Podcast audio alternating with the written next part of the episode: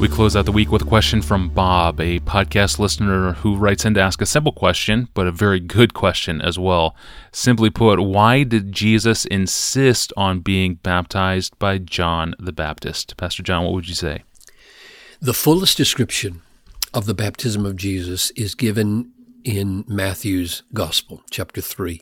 So let's let Matthew guide us in answering the question why did Jesus insist on being baptized by John?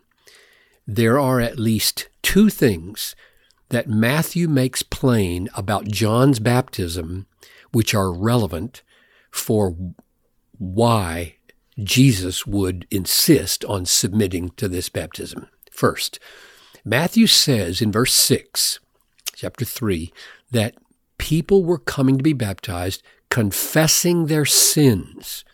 And then he quotes John in verse 11 I baptize you with water for repentance. So, Matthew was making plain that the purpose of John's baptism was to provide an occasion for Jewish people to confess their sins and repent and get right with God. That's the first thing. Second, John makes clear that his baptism of repentance is bringing into being a people of God for the coming Messiah. And that he's bringing this people into being with an identity that is not identical with their Jewishness, but with their repentance. We see it in verse 9. He, he, he says to the Pharisees who had come out to the river, and do not presume to say to yourselves, We have Abraham as our father. For I tell you, God is able from these stones to raise up children to Abraham. what does that mean? It means there is no salvation and no security in claiming your lineage from Abraham. God is free in choosing who will be in his people. He could make saints of his own out of rocks if he wanted to.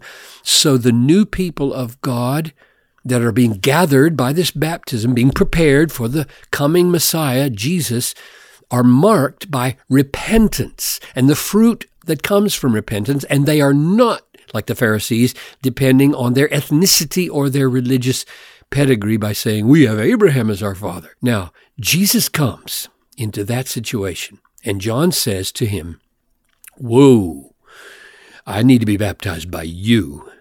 And do you come to me to be baptized? In other words, he makes crystal clear that Jesus does not need this baptism. He does not need to repent he does not need to confess any sins. So why are you here? And Jesus gives one sentence in answer, and it is massively important.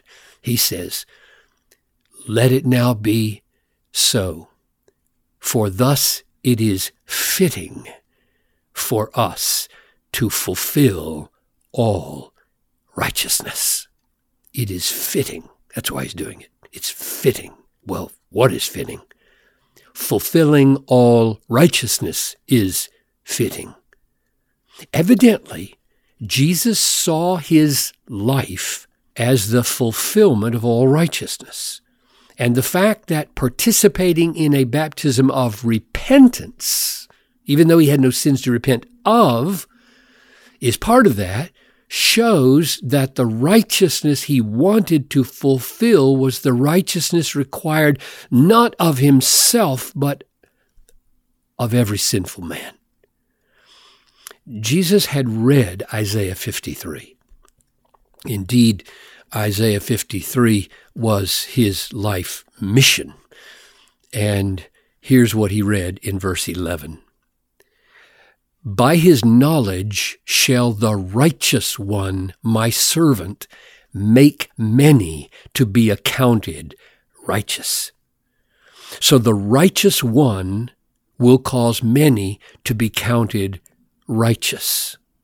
So my answer to the question why Jesus insisted on being baptized is that this new people who were being gathered by John the Baptist on the basis of repentance and faith, not on the basis of Jewishness, would need to be justified. They would need to be counted righteous because they weren't righteous. They would need to have a righteousness not their own, as Paul said in Philippians 3 8.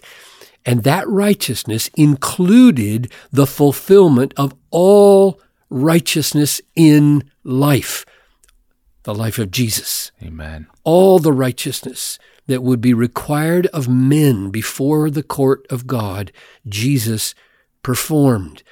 And so he joined fallen humanity for whom he was providing righteousness in sharing their baptism. That is profound. Thank you, Pastor John. And thank you, Bob, for sending in this very simple but profound question as well. We are going to break for the weekend now, and Monday we will talk about free will and uh, how is God sovereign over my free choices? How does that work? It's a, an important question. We get that question a lot, and that will be on the table on Monday. For more information about the podcast, or to search our archive of questions, or to send us a concise question of your own, or to download the apps, or to find our most recent or our most popular episodes, you can find all of that at our online home at desiringgod.org forward slash ask Pastor John. I'm your host, Tony Reinke. Have a great weekend, and we will see you back here on Monday.